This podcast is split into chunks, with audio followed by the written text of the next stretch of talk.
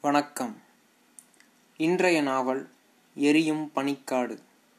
எழுதியவர் B. H. Daniel. தமிழில் மொழிபெயர்த்தவர் ரா. முருகவேல். வாசிப்பவர் காமாட்சிராமன். அறிமுகம். ஆனைமலை காடுகளில் தலைத்திருக்கும் ஆங்கிலேயர்களின் தேயிலைத் தோட்டங்களில் அடியுரமாய் இடப்பட்டவை எமது உயிர்கள். நீங்கள் கதகதப்பாய் உறிஞ்சிக் குடிக்கும் ஒவ்வொரு துளி தேநீரிலும் கலந்திருக்கிறது எமது உதிரம். முதல் பத்தி. ஆயிரத்தி தொள்ளாயிரத்தி இருபத்தைந்தாம் ஆண்டு ஒரு டிசம்பர் இரவு. திருநெல்வேலி மாவட்டத்தில் உள்ள ஒரு சின்னஞ்சிறிய கிராமம் மயிலோடை. கிராமம் முழுவதிலும் சேர்த்து சுமார் முப்பது வீடுகளே இருந்தன. ஓடு போடப்பட்ட ஒரேயொரு செங்கல் வீட்டைத் தவிர மற்றவை அனைத்துமே பனையோலையால் வேயப்பட்டவை. சுவர்கள் மண்ணால் கட்டப்பட்டவை. சில குடிசைகளில்தான் மலிவான மரங்களாலான கதவுகள் காணப்பட்டன. மற்றவற்றில் மூங்கில் தட்டிகளையும் பனையோலைகளையும் கொண்டு கைகளால் செய்யப்பட்ட படல்களே கதவுகளாக பயன்பட்டு வந்தன. மக்கள் அத்தனை பேரும் தாழ்த்தப்பட்டவர்கள். பக்கத்து ஊர்களைச் சேர்ந்தவர்களின் நிலங்களில் கூலி வேலை செய்தே தங்கள் வயிற்றுப்பாட்டை கவனித்து வந்தனர்.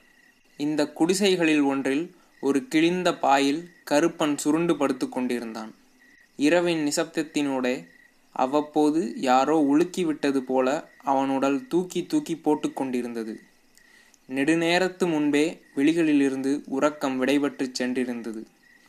இரவெல்லாம் ஊமை எரிச்சலாக இருந்த பசி அதிகாலை நேரத்தில் புதுவேகம் பெற்று குடல்களை பிடுங்கி எடுக்க மனது மட்டும் குடும்பத்தின் அவசர தேவைகளுக்காக இரண்டு மூன்று ரூபாய் புரட்டுவதற்கான திட்டங்களை பரபரப்புடன் வகுத்து கொண்டிருந்தது. பக்கத்தில் அவனின் இளம் மனைவி வள்ளி ஆழ்ந்து உறங்கிக் கொண்டிருந்தாள். அவர்களுக்கு திருமணமாகி ஆறு மாதங்கள்தான் ஆகியிருந்தன. போன அறுவடையின் போது கருப்பன் சேர்த்து வைத்திருந்த சிறு தொகை முழுவதும் திருமணத்தின் போது செலவழிந்து போய்விட்டது. அவன் வேலைக்கு தயங்காத கடும் உழைப்பாடிதான் ஆனால் வேலைதான் கிடைத்தபாடில்லை. இந்நேரம் விதைப்பு நடந்து முடிந்து எத்தனையோ காலமாகி இருக்க வேண்டும். ஆனால் கடவுள் கருணை காட்டவே இல்லை. மழைக்காலம் தள்ளி தள்ளி போய்க் கொண்டே இருந்தது. ஒவ்வொரு நாளும் கருப்பனும் பக்கத்து வீட்டுக்காரர்களும் மழைக்கான அறிகுறி ஏதாவது தெரிகிறதா என்று வானத்தை வீணே துருவி தேடுவார்கள். ஆனால் ஆழ்ந்த நீலவானமும் சுட்டரிக்கும் பகலும் தான் அவர்களுக்கு விடையாக கிடைக்கும். இரவு நேரங்களில் வெள்ளி போல் ஒளிர்ந்த நிலவும் அவர்களுக்கு விரக்தியையே அளித்தது. கடந்த வாரம் முழுவதும் வள்ளியின் கொலுசை அடகு வைத்ததில் கிடைத்த பணத்தை கொண்டுதான் கருப்பனின் அம்மா உட்பட அவர்கள் மூவரும் எப்படியோ நாட்களை ஓட்டி வந்தார்கள். சாப்பாடு ஒரு நாளைக்கு ஒரு வேளையாக குறைந்து விட்டது அதை சாப்பாடு என்று சொல்லவே முடியாது. நிறைய தண்ணீரில் ஒரு கைப்பிடி ராகி மாவு கலந்து காய்ச்சிய நீர்த்த கஞ்சியும் இரண்டு மூன்று சுட்ட மிளகாயும் தான் அதுவும் இன்றைக்கு கிடைக்காது போலிருந்தது. கருப்பன் இயலாமையுடன் தலையை தூக்கிச் சுற்றிலும் பார்த்தான். கூரையாக வேயப்பட்டிருந்த பனையோலைகள் ஏறக்குறைய இறுதி மூச்சை விடும் நிலையில் இருந்தன அதிலிருந்த எண்ணற்ற ஓட்டைகளின் வழியே அறைக்குள் புகுந்த நில ஒளியில் எதிர்மூலையில் கிழிந்து நாராக கிடந்த அம்மாவின் உருவம் மங்களாக தெரிந்தது. அடுப்பருகே இருந்த நான்கைந்து மண்சட்டிகளை தவிர அறை வெறிச்சோடி கிடந்தது. ஒரு காலத்தில் அந்த அறையை அலங்கரித்துக் கொண்டிருந்த இரண்டு பித்தளை பானைகளையும் மூன்று பித்தளை தட்டுகளையும் குவளைகளையும் விற்று நீண்ட நாளாகிவிட்டன. இப்போது மூளையில் கவிழ்த்து வைக்கப்பட்டிருக்கும் கூடையில் குடியிருந்து வந்த சேவலை மூன்று வாரங்களுக்கு முன்பு மாரியம்மனின் கோபத்தை தணிப்பதற்கு பலி கொடுத்தாகிவிட்டது. ஏறக்குறைய கிராமத்தில் இருந்த அத்தனை சேவல்களும் பலி கொடுக்கப்பட்டன. பின்பும் அம்மனின் கோபம் ஏன் தணியவில்லை என்பது கருப்பனால் புரிந்து கொள்ளவே முடியவில்லை. அவனது எளிய மனம் அதற்கு ஒரு விடயம் காண முடியாமல் திகைத்து போயிருந்தது. கொக்கரக்கோ கோ பக்கத்து வீட்டிலிருந்து ஒரு சேவல் கூவியது. அது விடுத்த சவாலை ஏற்றுக்கொள்வதைப் போல ஊரின் மறுகோடியிலிருந்து இன்னொரு சேவல் கூவியது. இரண்டு மூன்று நிமிடங்களுக்குப் பிறகு இந்த கச்சேரி திடீரென்று நின்றுவிட்டது. திரும்பவும் அமைதி குடிகொண்டது. ஊரில் மிஞ்சியிருப்பவை இந்த இரண்டே இரண்டு சேவல்கள்தான் போலும். விரைவில் விடிந்துவிடும். உணவோ வேலையோ தேடும் பிரச்சனை பெரும்பாரமாக மனதை அழுத்த கருப்பன் கயத்தாருக்கு போகலாமா என்று யோசித்தான். அளவில் கயத்தாறு ஒரு பெரிய கிராமம்தான் என்றாலும் மயிலோடை கிராமத்தார்களை பொறுத்தவரை அதுதான் டவுன் ஐயோ அம்மா அம்மா முத்தாத்தால் ஈனஸ்வரத்தில் முனகுவது கேட்டது. மூட்டு வழியால் அவளது முழங்கால்கள் வீங்கிப் போயிருந்தன. பாவம் அம்மை போன வருஷம் அப்பாவும் இருந்தாவ நல்லா சம்பாரிச்சு எல்லாரும் நல்லா தான் இருந்தோம். அம்மையும் அப்ப நல்லா தான் இருந்தா. இப்ப அப்பா போயிட்டாவ?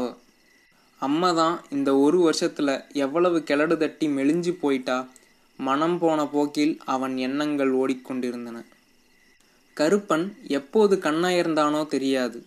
இரண்டாவது முறை சேவல் கூவியதும் திடுக்கிட்டு விழித்து கொண்டான். வள்ளி மென்மையான மனைவியை எழுப்பினான். காட்டுக்கு போயிட்டு நேராக கயத்தாருக்கு போய் ஏதாச்சும் வேலை கிடைக்குமான்னு பார்க்கேன் நல்லபடியாக வேலை கிடைச்சா திரும்பி வரப்ப வரகும் மற்ற சாமானும் வாங்கிட்டு வரேன்.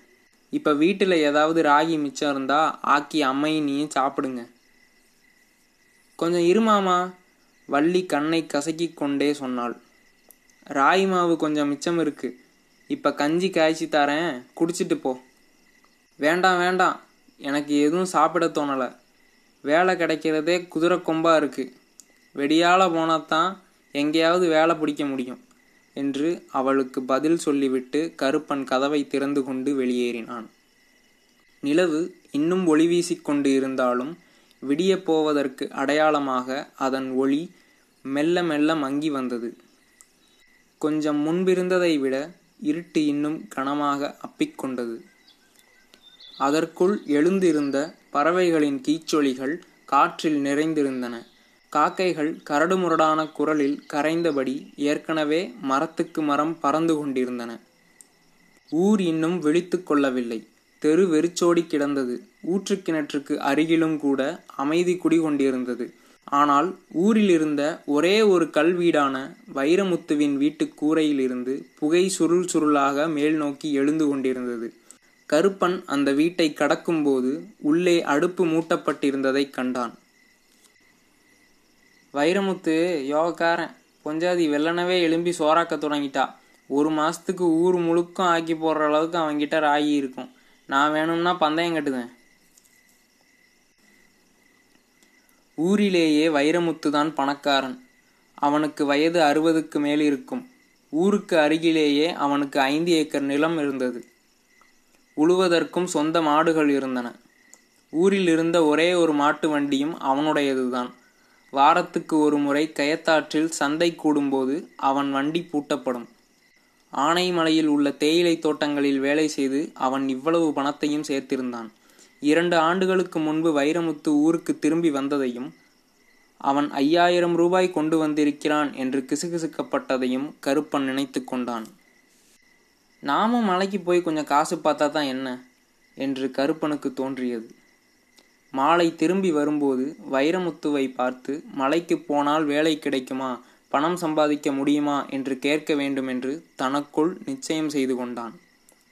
எந்த நம்பிக்கையுமின்றி நாலாபுரமும் இழுபட்டு கொண்டிருந்த மனதுக்கு இந்த முடிவு ஒரு விசித்திரமான அமைதியை கொடுத்தது.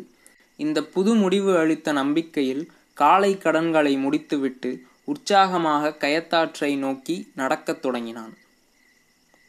முதல் பத்தி முடிவு பெறுகிறது.